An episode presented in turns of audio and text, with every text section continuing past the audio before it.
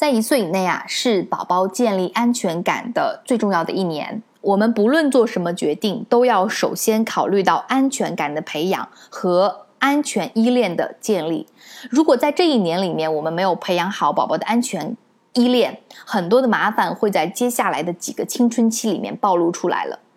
最近的就是两三岁的时候会完全不听话，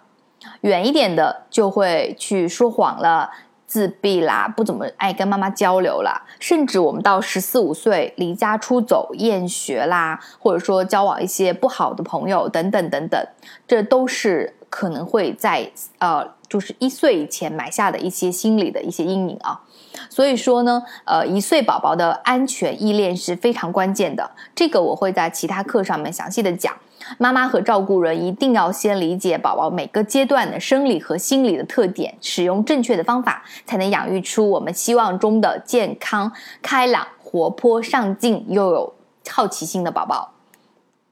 啊，在妈妈上班之前呢，还有一个重要的任务，就是要定好这个喂养人，也就是主要照料的这个人。这个人最好是宝宝熟悉的人，如果找阿姨的话，就是保姆的话，也。最好不要一下子把宝宝交给他，最好能有一两个月的磨合，这样宝宝才不会觉得说，哎，妈妈把我交给一个我不喜欢的人。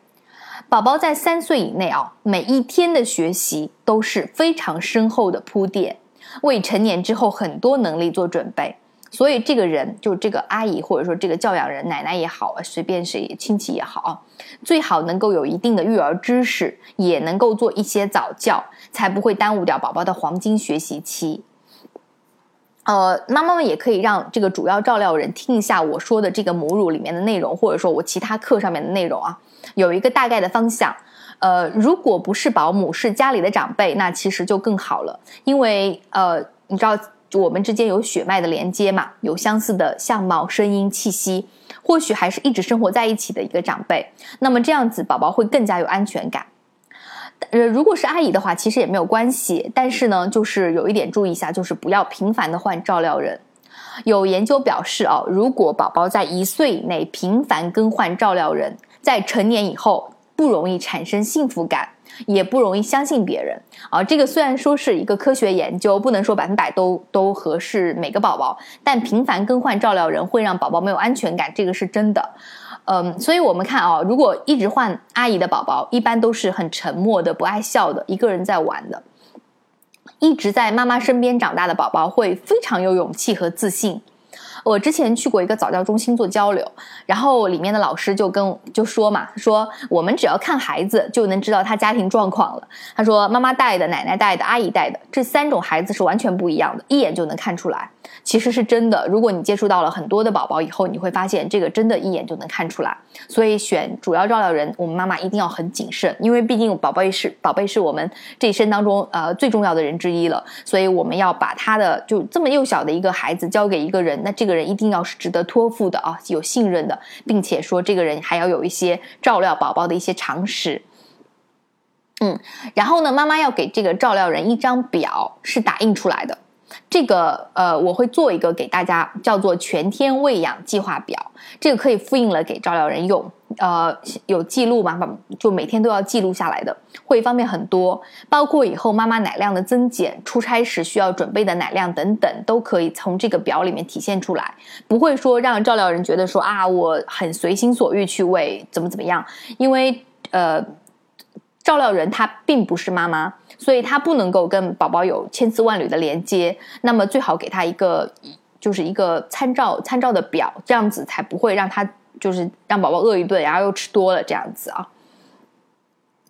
好，我们来说一下呃工具类的，先说一下奶瓶吧。我不知道大家对奶瓶有没有了解啊？我在这里还是要说一下的，因为有些妈妈可能不知道，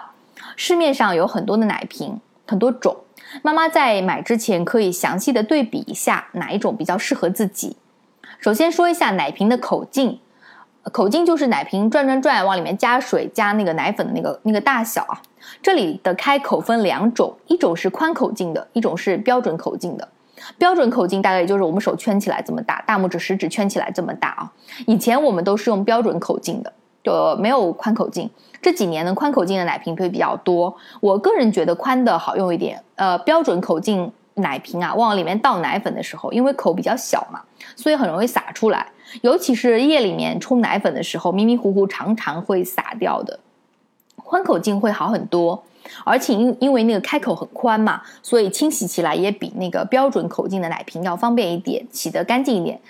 呃，奶瓶的口径和宝宝没有关系啊，这个是和家长有关系的，主要看家长喜欢哪一种，觉得哪种比较方便就可以买。宝宝根本不关心奶瓶的口径啊。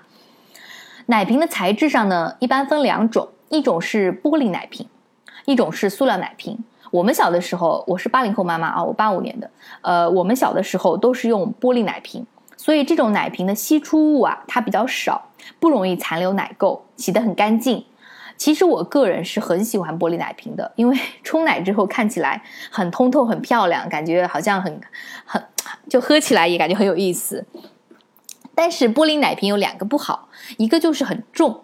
出门的话，你要是带两个奶瓶玻璃的啊，就觉得很重了，并且在玻璃啊很容易碎嘛，对不对？第二个就是很容易碎。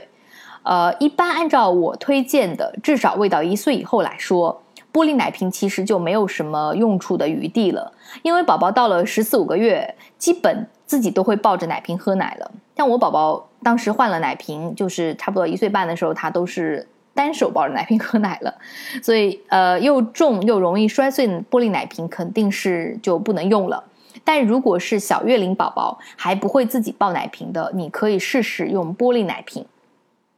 玻璃奶瓶呢可以用一年啊不用换的，而塑料奶瓶一般来说三到六个月就要换一批，所以呢玻璃奶瓶也比较环保。好，我们再来说一下玻呃塑料奶瓶。说完玻璃奶瓶，说一下塑料奶瓶。塑料奶瓶的种类就很多很多了，它它是根据材料的不同来分的。从六十年代那会儿开始呢，有一种叫 PC 奶瓶很流行，但是这种奶瓶在两千零六年发现那个在高温下会析出双酚 A 嘛，在两千一一年就被禁止掉了。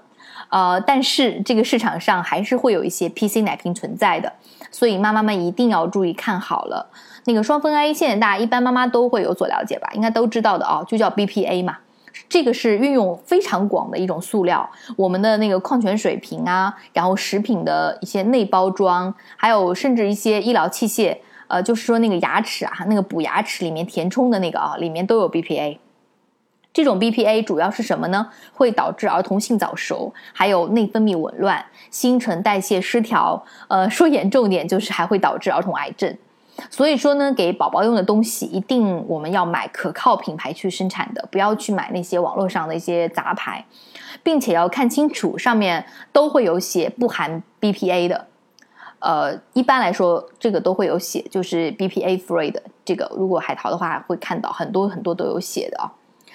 呃，PC 奶瓶没有了，那替代的是什么呢？替代的是 PP 奶瓶。PP 就是聚丙烯。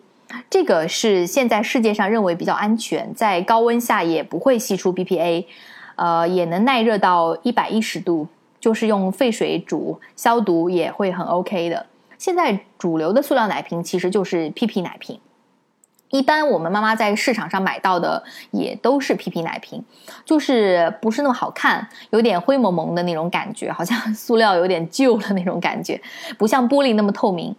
嗯，PP 的价格也不是很贵的，但是妈妈要注意一下，塑料奶瓶都有一个使用期限的，就是塑料奶瓶不不不能用一年一年两年的，不像那个玻璃奶瓶啊，玻璃奶瓶也最多只能用一年啊。PP 的一般推荐是三个月换一批，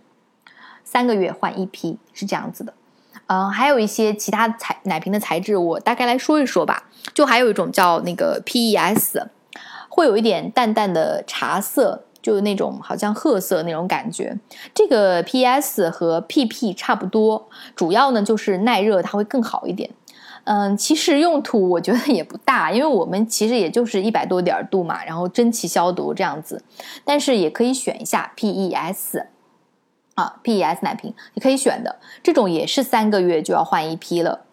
嗯，还有一种叫 PPSU。PPSU 奶瓶，这种茶色会更深一点，它更加耐高温，然后也更轻一点。其实我我都看过，但我觉得差别不大哦，可能不不就材质上面的有点差别。这种也是三个月换一批。呃，简单说一点，简单说一下，就是玻璃奶瓶一年换一批，塑料奶瓶是三个月换一批。